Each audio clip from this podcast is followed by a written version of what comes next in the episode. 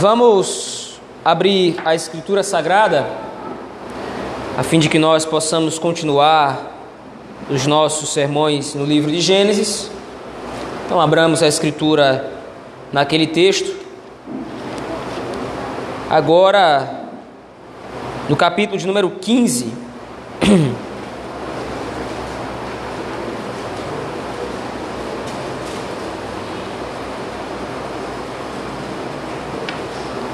Livro de Gênesis, capítulo número 15.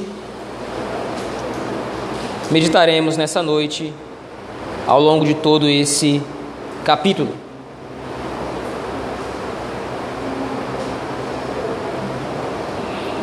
Se nos diz a palavra do Senhor, nosso Deus. Depois destes acontecimentos, veio a palavra do Senhor a Abrão numa visão e disse: Não temas, Abrão, eu sou o teu escudo, e teu galardão será sobre o modo grande. Respondeu Abrão: Senhor Deus, que me haverás de dar se continuo sem filhos, e o herdeiro da minha casa é o Damasceno Eliezer? Disse mais Abrão: A mim não me concedeste descendência e um servo nascido na minha casa será o meu herdeiro. A isto respondeu logo o Senhor, dizendo: Não será esse o teu herdeiro, mas aquele que será gerado de ti será o teu herdeiro. Então conduziu até fora e disse: Olha para os céus e conta as estrelas, se é que o podes. E lhe disse: Será assim a tua posteridade. Ele creu no Senhor, e isso lhe foi imputado para a justiça. Disse-lhe mais: Eu sou o Senhor, que te tirei de Ur dos caldeus, para dar-te por herança esta terra. Perguntou-lhe Abraão: Senhor Deus, como saberei que hei de possuí-la? Respondeu-lhe: Toma-me uma novilha, uma cabra e um cordeiro, cada cal de três anos, uma rola e um pombinho. E tomando todos esses animais, partiu-os pelo meio e lhes pôs em ordem as metades, uma defronte das outras, e não partiu as aves. Aves de rapina desciam sobre os cadáveres, porém Abrão as enxotava. Ao pôr do sol, caiu profundo sono sobre Abrão, e grande pavor e cerradas trevas o acometeram. Então lhe foi dito: Sabe com certeza que a tua posteridade será peregrina em terra alheia, e será reduzida à escravidão, e será afligida por quatrocentos anos. Mas também eu julgarei a gente a quem tem de sujeitar-se, e depois sairão com grandes riquezas. E tu irás para os teus, para os teus pais em paz, serás sepultado em ditosa velhice. Na quarta geração tornarão para aqui, porque não se encheu ainda a medida da iniquidade dos amorreus. E sucedeu o que, posto o sol, houve densas trevas, e eis um fogareiro fumegante e uma tocha de fogo que passou entre aqueles pedaços. Naquele mesmo dia fez o Senhor aliança com Abraão, dizendo: A tua descendência dei esta terra, desde o rio do Egito até o grande rio Eufrates, o Queneu, o Quenezeu, o Cadmoneu, o Eteu, o Ferezeu, os Refaíns, o Amorreu, o Cananeu, o Girgazeu e o Jebuseu. Amém. Vamos orar ao Senhor nosso Deus nesse momento. Ó Senhor, nos ajuda nesse momento a compreender a tua palavra. Nos ajuda a compreender, ó Deus, o texto sagrado, a compreender a tua escritura, a fim de que possamos ser por ti edificados, pastoreados, exortados, repreendidos, se assim for preciso, Senhor. Mas vela pela edificação do teu povo, aclarando para nós a tua palavra. Mostra-nos Cristo nesta noite. É assim que nós oramos, no nome poderoso e bendito de Jesus Cristo, teu Filho. Amém. Meus irmãos, o capítulo de número 15, ele está diretamente relacionado tanto com o capítulo 14, que nós vimos no domingo passado, quanto com o capítulo 16 a seguir. Porque veja, volte seus olhos ao texto comigo. O capítulo 15 se inicia com exatamente esses termos depois destes acontecimentos. Isso é uma introdução que rememora ou relembra o que aconteceu no capítulo 14. E como os irmãos bem sabem, no capítulo 14, Abraão precisou entrar em guerra contra diversos reis que encontrou ao longo da terra de Canaã, porque o seu filho Ló havia sido capturado por esses reis. Mas o ponto central do capítulo de número 14 é a vitória que o Senhor concede a Abraão, demonstrando através daquela vitória como daria a terra de Canaã em herança a Abraão. E nós vimos que o Senhor Deus faz isso através da mediação de Melquisedeque, um rei que era sacerdote que apontava para Cristo Jesus. Ou seja, quando Abraão recebe a vitória da parte de Deus, e quando Abraão recebe a visita de Melquisedeque, está sendo demonstrado que para que Abraão obtenha a promessa dada por Deus, para que Abraão de fato seja redimido, o que simbolizava o ganho, ou que simbolizava essa vitória que obteve, deveria na verdade haver um intercessor que pudesse fornecer essa vitória para Abraão. E esse intercessor, como nós vimos e acabei de dizer, era tipificado, referenciado por Melquisedeque, apontando para o Senhor Jesus Cristo, aquele que deveria de fato vir para entregar a Abraão não a posse da terra de Canaã, mas a redenção final dele e de todo o povo do Senhor. Porém, um episódio nos chama atenção no final do capítulo 14. Após o encontro com Melquisedeque, um outro rei também se encontra com Abraão, o rei de Sodoma. E depois então desse encontro, o rei de Sodoma pede a Abraão todas as pessoas que haviam sido levadas cativa pelos reis com que Abraão havia guerreado, mas que Abraão poderia ficar com as riquezas, com os espólios da guerra. Porém, a postura de Abraão é rejeitar as riquezas do rei de Sodoma e ele faz isso confiando que Deus seria o seu galardão. Mas o fato é que no final do capítulo 14, Abraão, de fato, não teve nenhuma recompensa. Apesar de o Senhor o ter feito passar por toda a terra de Canaã, demonstrando para ele como ele herdaria a terra de Canaã, ele e a sua posteridade, Abraão de fato não foi enriquecido. Abraão não obteve nenhum galardão naquela incursão de guerra ou naquela incursão militar. Apesar de ter recebido também a visita de Melquisedeque, que estava ali como sacerdote do Rei Altíssimo, apesar de ele ter recebido da parte de Deus um símbolo de como o Senhor estava comprometido em cumprir as palavras que anteriormente havia dito a Abraão, ele de fato não recebeu nenhum tipo de bem nessa incursão militar. Porém, nós chegamos então ao capítulo de número 15, no versículo 1. Imediatamente depois de Abraão ter rejeitado as riquezas do rei de Sodoma, Imediatamente depois de Abraão ter rejeitado riquezas de um rei ímpio, de um rei iníquo que não adorava nem servia ao Senhor, o Senhor faz questão de demonstrar para Abraão: Abraão, eu sou o teu escudo, eu sou o teu galardão, o teu galardão será sobremodo grande. Mais uma vez, como se não bastasse todas as outras vezes em que Deus já havia dito isso para Abraão, o Senhor mais uma vez está tentando relembrar o patriarca de que os bens de Abraão, as riquezas de Abraão, vêm da parte de Deus. E todos os bens e os favores que Abraão recebe nessa vida simbolizam de maneira muito distante toda a glória da bênção que está reservada para Abraão e para sua descendência quando o descendente vier e executar a obra da salvação.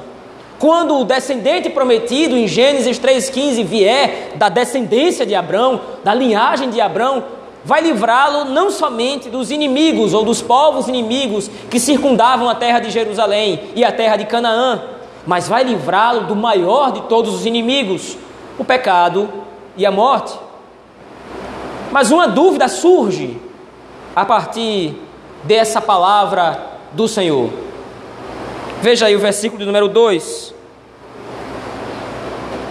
Respondeu Abrão aquilo que o Senhor havia dito: Senhor Deus, que me haverás de dar se continuo sem filhos e o herdeiro da minha casa é o Damasceno Eliezer?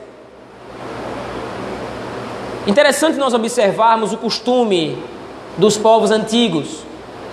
Se um homem se encontrava numa condição de avançada idade e não tinha filhos, então um dos seus servos, um dos servos na sua casa, seria designado como herdeiro dos seus bens. Se ele não tinha filhos, ele não tinha descendência. E se não tinha descendência, o seu nome não poderia perdurar, o seu nome não poderia se estender para outras gerações, bem como as suas riquezas. Então agora o questionamento de Abraão é: Senhor, o Senhor está me prometendo, desde quando eu sair de Ur dos caldeus, que o Senhor me daria riquezas, que o Senhor me daria bem e que eu, bens e que eu herdaria uma terra. Mas até agora, apesar de ter peregrinado pela terra, como o Senhor me prometeu no capítulo 13, ou como o Senhor me prometeu anteriormente, apesar de ter passeado pela terra e ter visto de fato que é uma terra muito boa, eu não recebi nenhuma herança, eu não recebi nenhum bem, e eu estou perto de morrer, eu já sou um homem avançado de idade. Quando eu morrer, certamente tudo aquilo que eu conquistei, todos os meus bens, toda a minha riqueza vai ficar para o meu servo mais velho, vai ficar para o meu encarregado. Mas veja, a dúvida de Abraão não é somente com relação a quem será o seu herdeiro, no sentido de quem vai herdar os seus bens materiais. Mas lembre-se, a promessa feita por Deus a Abraão inclui mais do que uma terra, inclui mais do que posses, inclui a salvação. Então, quando Abraão questiona a Deus sobre quem será o seu herdeiro, Abraão está chamando a atenção de Deus, relembrando o próprio Deus quanto àquelas promessas que ele mesmo havia feito. Veja, se você voltar ao, livro de, ao livro de Gênesis, no capítulo 14, no verso 7, nós vimos isso nos domingos passados. O que é prometido a Abraão é um herdeiro, é um descendente em específico. Apesar de nós sabermos que o Senhor Deus também promete a Abraão uma descendência, apesar de nós sabermos que o Senhor Deus promete que Abraão seria pai de uma numerosa nação, existe uma promessa muito específica e muito peculiar que é feita pelo Senhor Deus. Ele vai herdar um descendente, ou vai vir dele um descendente específico, que nós sabemos que é o Senhor Jesus Cristo. Então o questionamento de Abraão é: e o herdeiro da promessa? E a salvação que o Senhor Deus disse que ia me dar? E a salvação que o Senhor Deus disse que ia operar? Veja, mas assim como o Senhor Deus havia adiantado a Abraão, o Senhor responde a Abraão mais uma vez no versículo de número 4. A esse questionamento, ou a isto, respondeu logo o Senhor, dizendo: Não será esse o teu herdeiro, mas aquele que será gerado de ti será o teu herdeiro. E aí então o Senhor Deus passa a fazer mais uma vez as promessas de uma numerosa nação. Abraão, sai da sua tenda, olhe para o céu e tente contar as estrelas.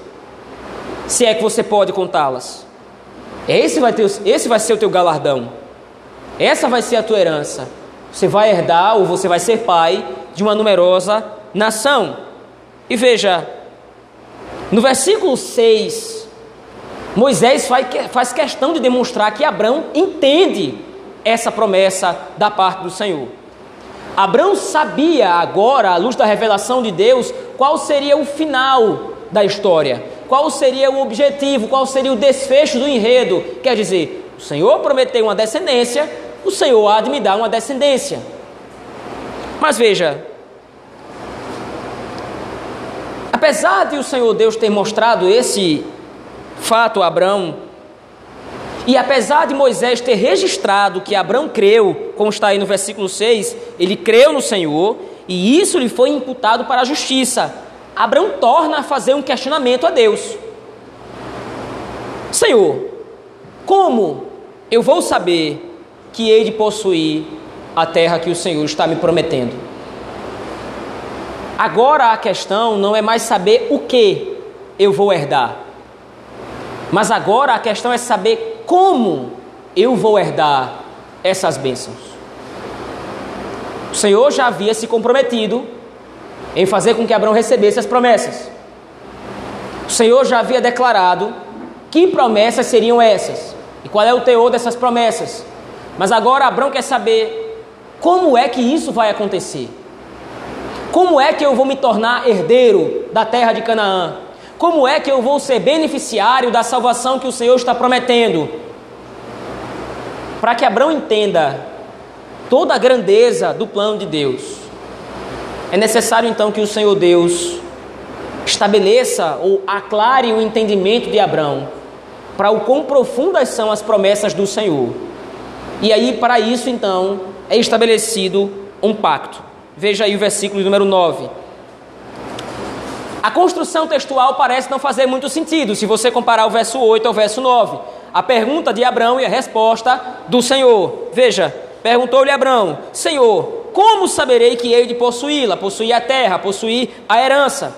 No versículo 9, respondeu-lhe: Toma-me uma novilha, uma cabra, um cordeiro, cada qual de três anos, uma rola e um pombinho. A construção textual parece não fazer muito sentido. Abraão está perguntando como vai herdar as promessas e o Senhor faz uma, faz uma listagem de animais que Abraão vai ter que sacrificar. Mas qual é o ponto em questão?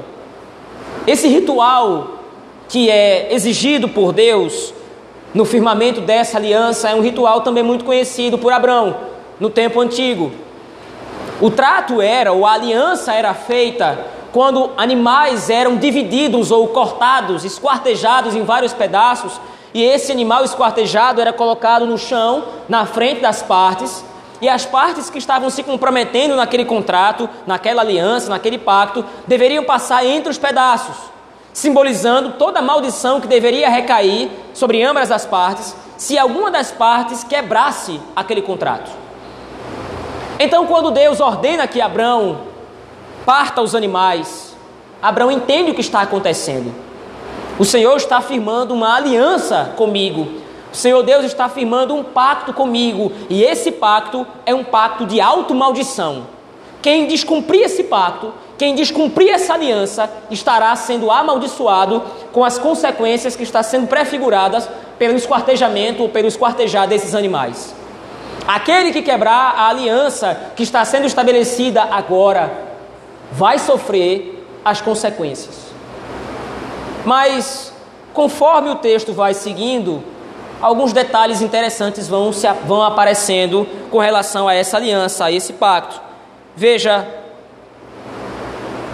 partir do versículo 18, então, o texto vai demonstrar o que se seguiu a seguir. Abraão partiu os animais, colocou em ordem, colocou na sua frente, e aí então agora um profundo sono recai sobre Abraão, e naquele momento então ele é levado a ter uma visão da parte de Deus. Mas veja no versículo 17: E sucedeu que, posto o sol, houve densas trevas, e eis um fogareiro fumegante e uma tocha de fogo que passou entre aqueles pedaços. Então veja, os animais estão dispostos, agora as partes da aliança, as partes do pacto estão ali, o Senhor e Abraão. Então agora para finalizar o ritual é necessário que ambas as partes passem por entre os pedaços. Mas o texto demonstra que numa visão Abraão contempla somente uma figura de Deus passando por entre os pedaços. Somente a tocha de fogo, ou somente aquele fogo que Abraão vê, passa entre os pedaços dos animais. Isto é, somente uma das partes se compromete na aliança.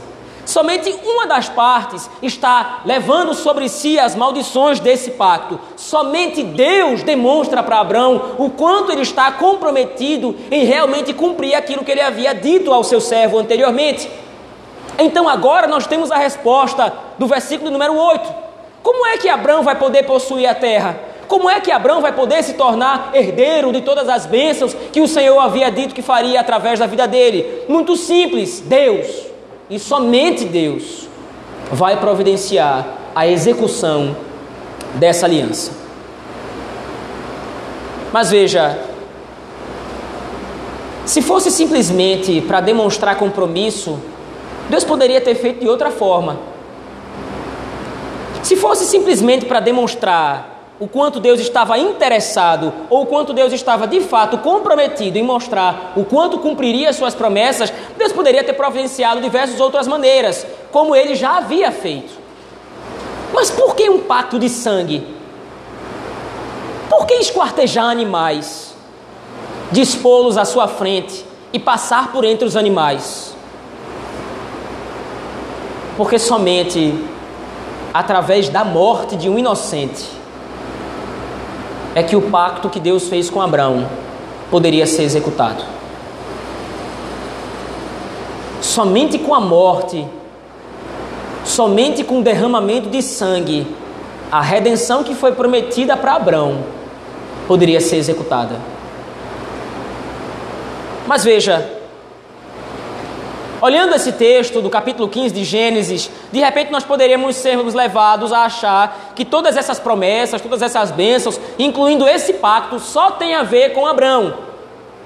Mas como nós estamos analisando domingo após domingo, desde o capítulo 12, mais uma vez repito aqui, a história de Abraão é uma referência para a história do povo de Israel a seguir, e é uma história que faz referência a toda a igreja do Senhor, a todos nós. E como é que isso fica claro à luz do texto? Veja, Moisés nos dá algumas pistas de como é que nós podemos fazer o paralelo entre a história de Abraão, a história de Israel e a história da igreja do Senhor. No versículo 7, o Senhor Deus emite uma ordem, ou o Senhor Deus emite uma palavra muito peculiar. O Senhor agora vai se identificar mais uma vez para Abraão. E como é que o Senhor se identifica para Abraão? Eu sou o Senhor que te tirei de Ur dos Caldeus. Essa expressão é uma expressão muito peculiar na Escritura. Se você se lembrar de Êxodo capítulo 20, no momento em que o Senhor Deus também está estabelecendo um pacto, no momento em que ele também está estabelecendo uma aliança com o povo de Israel, como é que começa os dez mandamentos? Eu sou o Senhor teu Deus, que te tirei da casa do Egito, da casa da servidão. Então, o mesmo pacto ou o mesmo teor das promessas que foram feitas para Abraão estão sendo realizadas agora, estão sendo feitas agora e ditas para o povo de Israel, à luz de Êxodo capítulo 20. Então, o mesmo Deus que prometeu a redenção através desse pacto de auto-maldição em Abraão, é o mesmo Deus que confirma esse mesmo pacto para o povo de Israel. O Deus de Abraão, o Deus que se comprometeu, através de um pacto de sangue, em redimir o seu servo, cumprindo a sua promessa, é o mesmo Deus que executa essa promessa em favor do povo de Israel quando os tira da terra do Egito, da casa da servidão. Mas ainda assim nós não temos aqui, apesar de nós termos um paralelo referencial em termos de cumprimento entre a história de Abraão e a, a história do povo de Israel, nós não temos aqui o significado do fato de Abraão ter esquartejado animais e ter colocado-os diante de si. Quando é que isso aparece na história? Quando é que nós vemos o cordeiro ser partido? Abra sua Bíblia comigo, por favor. No Evangelho de João.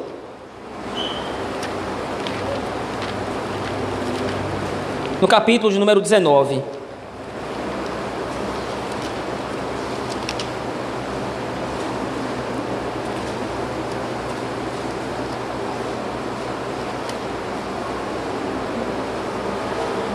Evangelho de João, capítulo de número 19. A partir do verso 31. Leia, veja, perceba as referências agora atentamente ao texto e como é que João agora estrutura o evangelho de maneira a fazer uma referência quanto ao que está acontecendo verdadeiramente na crucificação de Cristo, ou por ocasião da crucificação de Cristo. Veja, verso 31. João 19. Então os judeus para que no sábado não ficassem os corpos na cruz, visto como era a preparação, pois era o grande dia daquele sábado, rogaram a Pilatos que lhe se quebrassem as pernas e fossem tirados. Os soldados foram e quebraram as pernas ao primeiro e ao outro, que com ele tinham sido crucificados. Chegando-se, porém, a Jesus, como lhe vissem que já estava morto, não lhe quebraram as pernas. Mas um dos soldados lhe abriu o lado com uma lança, e logo saiu sangue e água. Aquele que isto testificou, sendo verdadeiro o seu testemunho, e ele sabe que diz a verdade, para que ninguém, para que também vós creiais. E isto aconteceu para se cumprir a escritura: nenhum dos seus ossos será quebrado. Veja, quando João vê a cena do Senhor Jesus Cristo crucificado, e quando ele vê a cena de nenhum dos ossos de Cristo sendo quebrado, embora os outros dois tenham sido quebrados, ele não está simplesmente fazendo um relato de que Cristo não teve os ossos quebrados. Mas João está fazendo referência ao Cordeiro Pascual de Êxodo, capítulo 12. A ordem do Senhor, quando estabeleceu a Páscoa em Israel, era de que o cordeiro deveria ser digerido, ou o cordeiro deveria ser preparado, mas nenhum dos ossos do cordeiro deveria ser quebrado. cordeiro deveria ser comido inteiro, a sua carne deveria ser comida, mas os seus ossos não poderiam ser quebrados.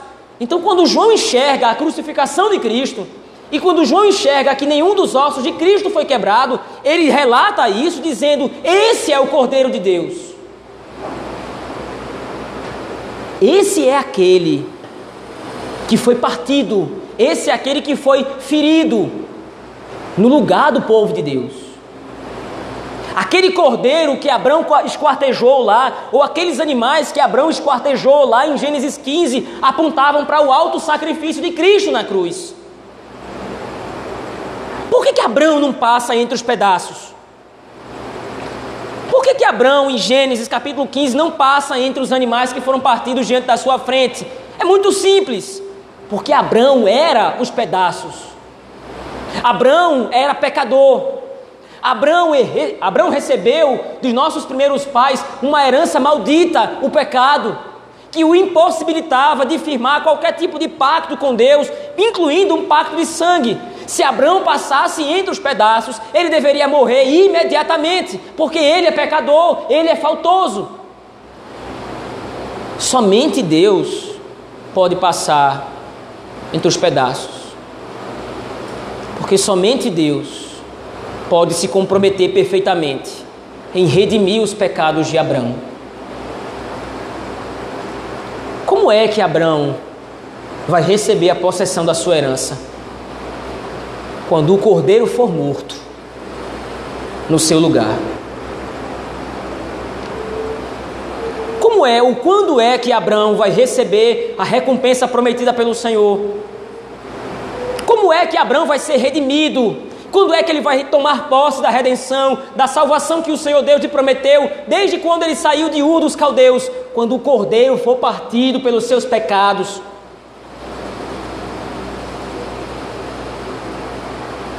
quando o próprio Filho de Deus for sacrificado, garantindo o cumprimento da promessa. Mas veja, a promessa não é só para Abraão. Volte lá, Gênesis capítulo 15. A promessa é para Abraão e para toda a sua descendência. Veja aí o versículo 13 do capítulo 15 de Gênesis. Então lhe foi dito: Sabe com certeza que a tua posteridade será peregrina em terra alheia, e será reduzida à escravidão, e será afligida por quatrocentos anos. Mas também eu julgarei a gente a quem tem de sujeitar-se. Depois disso sairão com grandes riquezas. A nação de Israel, que descende de Abraão, foi escrava no Egito por 430 anos. A nação de Israel foi oprimida por povos inimigos, por povos estrangeiros, povos que não conheciam o Senhor. Mas no pacto que o Senhor Deus estabelece com Adão, está também contida a promessa de que esse mesmo povo seria redimido e liberto da escravidão do Egito. É impossível não fazer o paralelo com a igreja do Senhor hoje. É impossível não olhar para esse texto, especificamente para essa referência, e não ver a analogia que a Escritura está desenvolvendo aqui. Afinal de contas, a igreja do Senhor é peregrina em terra alheia. Afinal de contas, a igreja do Senhor está sendo oprimida por homens ímpios, muitas vezes, que não conhecem e que não temem a Deus. Mas o mesmo Deus que se comprometeu com Abraão num pacto de sangue, prometendo-lhe a redenção dele e do povo de Israel, é o mesmo Deus que se compromete em salvar e libertar o seu povo, a igreja do Senhor, hoje, da mesma opressão. Veja, Todas essas coisas, todas essas informações são expostas para Abraão na forma de promessas. Abraão não está vendo a execução disso. Abraão não avançou no tempo e viu no futuro como é que o povo de Israel seria salvo da terra do Egito, as dez pragas, como é que o povo de Israel seria salvo do Egito através da travessia do Mar Vermelho. Abraão não está vendo isso. Abraão não viu Cristo crucificado na cruz do Calvário, redimindo o povo eleito do Senhor, toda a igreja de Deus. Abraão não está vendo isso. Como é que Abraão então pode ter acesso a essa promessa? Como é que Abraão pode então ser consolado pela fé? Como Moisés registrou no versículo 6. Antes do pacto ser feito, antes do pacto ser executado, Moisés adianta informação. Olha, diante de todas essas visões, diante de tudo isso que Abraão viu, diante de tudo isso que Abraão aqui vislumbrou através desse pacto, ele creu. E o que é que, como é que continua o texto? Ele simplesmente creu, ele teve fé, ele acreditou? Não, ele creu e isso lhe foi imputado, isso lhe foi considerado, debitado para justiça. Como é que nós tomamos parte do Evangelho? como é que nós tomamos parte na mesma promessa de Abraão? Veja, o apóstolo Paulo diz exatamente isso em Gálatas capítulo 3,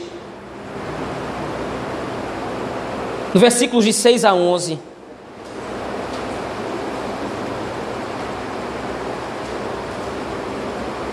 É o caso de Abraão, que creu em Deus, e isso lhe foi imputado para a justiça.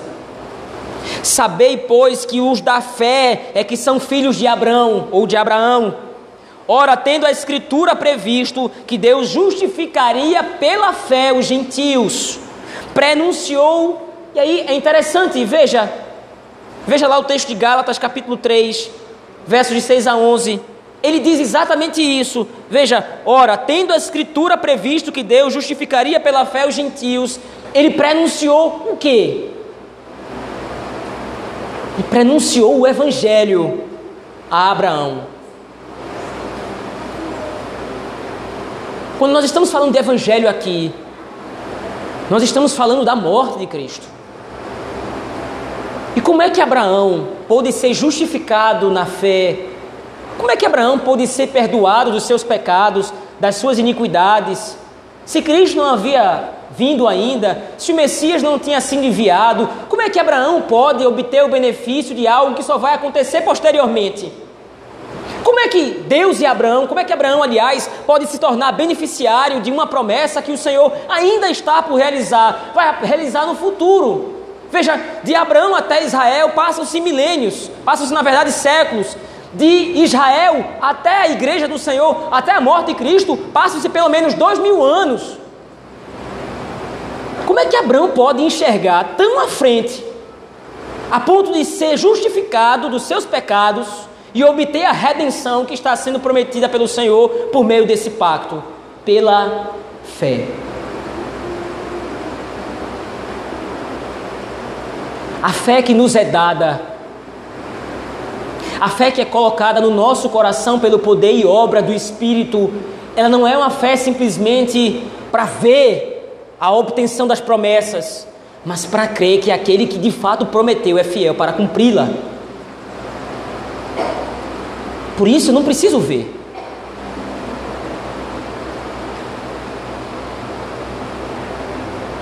Eu não preciso das riquezas desse mundo como Abraão rejeitou as riquezas do, do rei de Sodoma. Eu não preciso dos favorecimentos dos homens desse mundo eu não preciso de boa vida, eu não preciso de estabilidade, eu não preciso de situação financeira agradável para que Deus demonstre para mim o seu interesse de me redimir. Ele me deu tudo o que eu preciso, ele nos deu tudo o que nós precisamos, meus irmãos. Ele nos deu Cristo e nós obtemos a Cristo, nós tomamos a sua promessa, nós obtemos a redenção pela fé de que ele é o cordeiro que foi partido por causa dos nossos pecados, devido às nossas transgressões.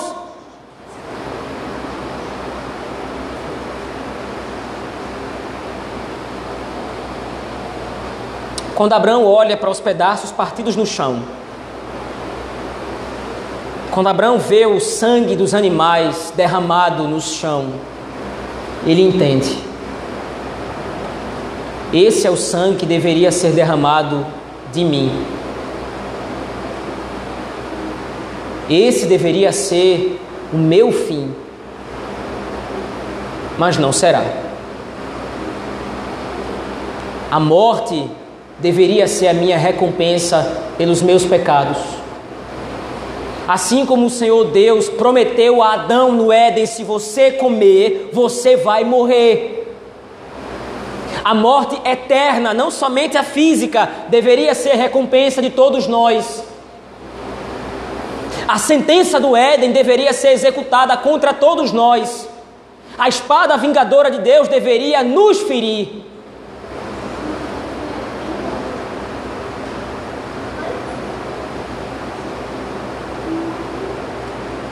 Mas ela fere o próprio Filho de Deus no nosso lugar.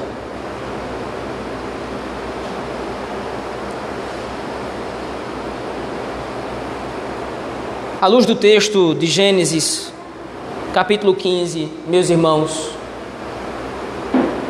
nós somos lembrados de que o Senhor é um Deus que promete e cumpre, de que o Senhor Deus é um Deus que se compromete até as últimas consequências, se obrigando, ninguém pode obrigá-lo, mas ele se obriga a cumprir a sua promessa, a executar os seus planos redentivos. Nós estamos vendo todos os milagres de Deus através da Escritura, desde Gênesis capítulo 3, quando a redenção foi cumprida e foi prometida.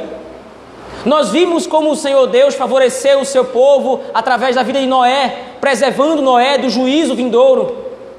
Nós vimos como o Senhor Deus agiu de maneira soberana, guiando as nações, em Gênesis capítulo 10, e como todas as nações em seus eleitos são chamados à presença do Senhor em salvação. Nós vimos como o Senhor Deus executa para benefício do seu povo a redenção e a salvação, julgando Babel, expandindo o seu povo, separando o seu povo dos ímpios. E agora nós estamos vendo o símbolo máximo do compromisso de Deus um pacto de sangue executado.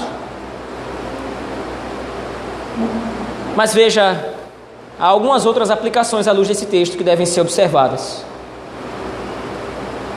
A primeira delas, meus irmãos, é que, como demonstra o texto, a nossa fé é vacilante e precisa ser constantemente lembrada das promessas de Deus. Estamos no capítulo 15. E peculiarmente o Senhor Deus tem falado com Abraão desde o capítulo 12, passando por todos os capítulos. O Senhor Deus falou com Abraão no capítulo 12, no capítulo 13, no capítulo 14 e agora ele fala de novo no capítulo 15 e vai continuar falando pelo relato bíblico da história de Abraão até o capítulo 25. Por que isso?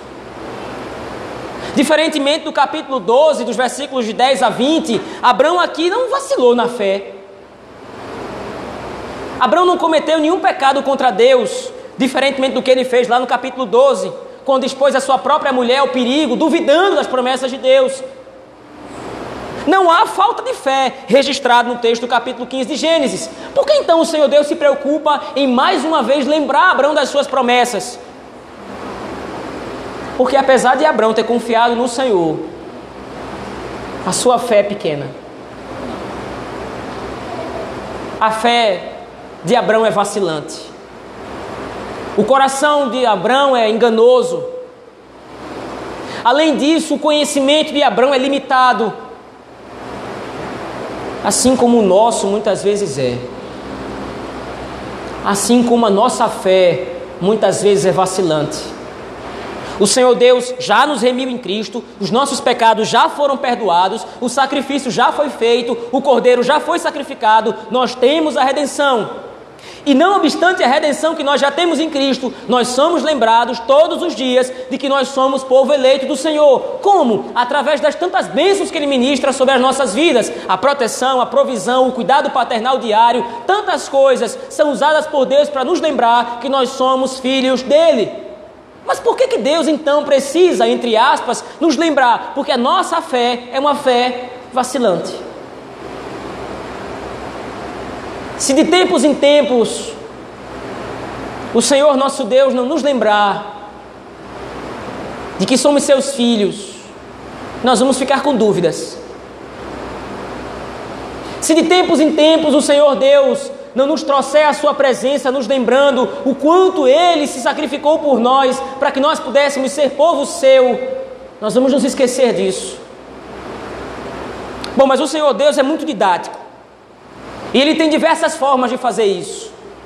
Não é necessário que o Senhor Deus nos convide a pegar uma ovelha, um bode, um animal, a parti-lo e que o Senhor passe na frente daqueles animais para nos lembrar que nós somos seu povo. Muitas vezes Ele permite que a adversidade bata a nossa porta para nos lembrar que nós não pertencemos a esse mundo. Muitas vezes Ele nos permite que a doença, muitas vezes, nos atinja para nos lembrar que nós não pertencemos a Ele, não pertencemos a esse mundo, mas pertencemos a Ele. Muitas vezes o Senhor Deus usa de diversas formas, de diversas estratégias, para nos chamar como filhos à Sua presença, dizendo: o mundo não é a sua herança, eu sou o seu galardão. O mundo não é o seu escudo, Abraão, eu sou o seu escudo. A nossa fé é débil. Por mais que nós não cheguemos ao ponto de descrer ou nos rebelar contra Deus, mas a nossa fé precisa ser constantemente regada com a graça do Senhor, nos lembrando da redenção em Cristo. Mas em segundo e último lugar, meus irmãos, a redenção não é uma obra nossa, mas é uma graça executada exclusivamente por Deus. Eu vou repetir, para que fique bem claro. A redenção não é uma obra nossa, mas é uma graça executada exclusivamente por Deus. Uma das informações mais importantes sobre o Evangelho, que nós sempre deveríamos nos lembrar, é essa o Evangelho é o que Deus fez por nós, que nós jamais conseguiríamos fazer por nós mesmos. Para que alguém se achegue ao Evangelho de maneira verdadeira e legítima, tem que antes reconhecer que não pode fazer absolutamente nada por si mesmo. Para que alguém creia em Cristo com fé, assim como a fé de Abraão, que lhe foi imputado para a justiça, é necessário que essa pessoa perceba claramente que ela não pode fazer absolutamente nada para contribuir com a redenção. Como disse antes, os pedaços dos animais dispostos no chão apontam para quão grave é o acordo que o Senhor Deus está fazendo com Abraão e quão graves são as consequências desse pacto Por isso, só uma das partes passa por entre os pedaços.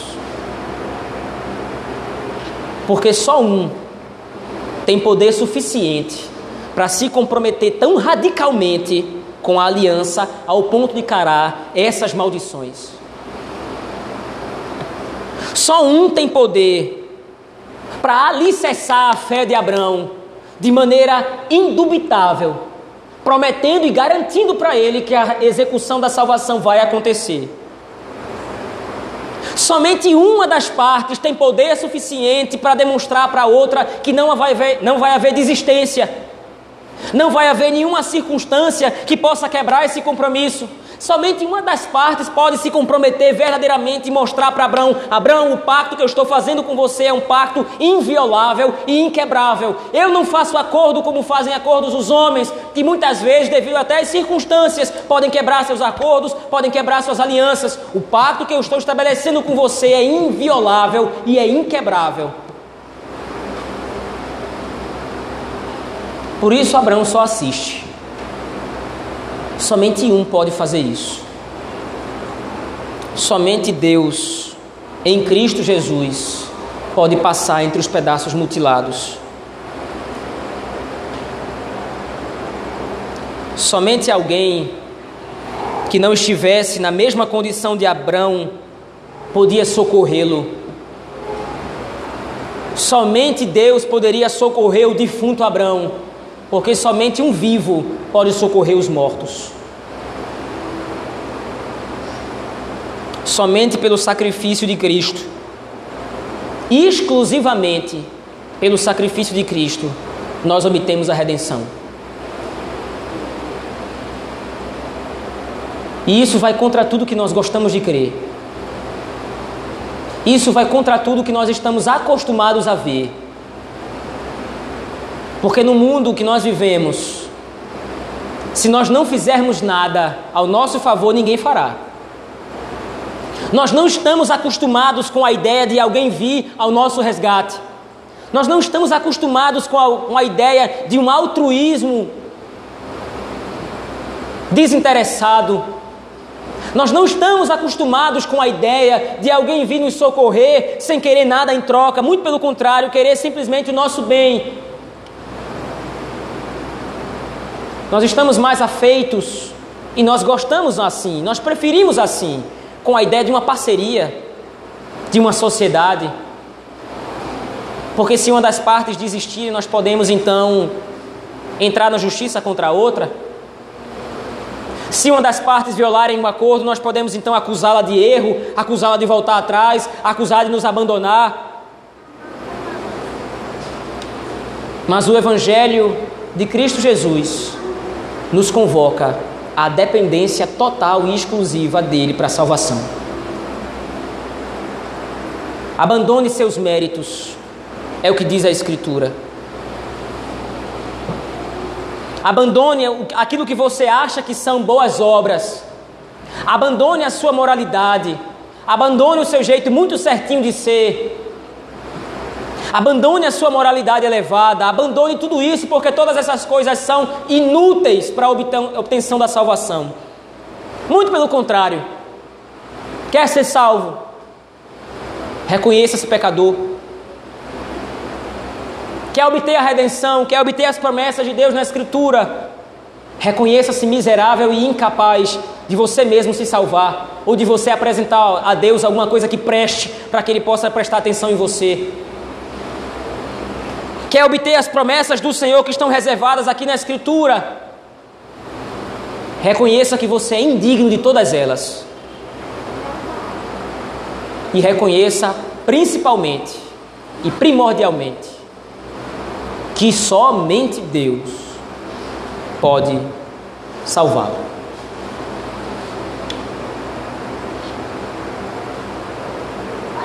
Meus irmãos, essa é uma informação que nós já temos de cós salteado, como dizem o ditado popular. Essa é uma informação que nós já sabemos. Nós que nós estamos na igreja já há um, dois, três anos, quatro anos, cinco anos, dez anos, vinte anos, essa é uma informação muito conhecida de nós. Somente Cristo salva.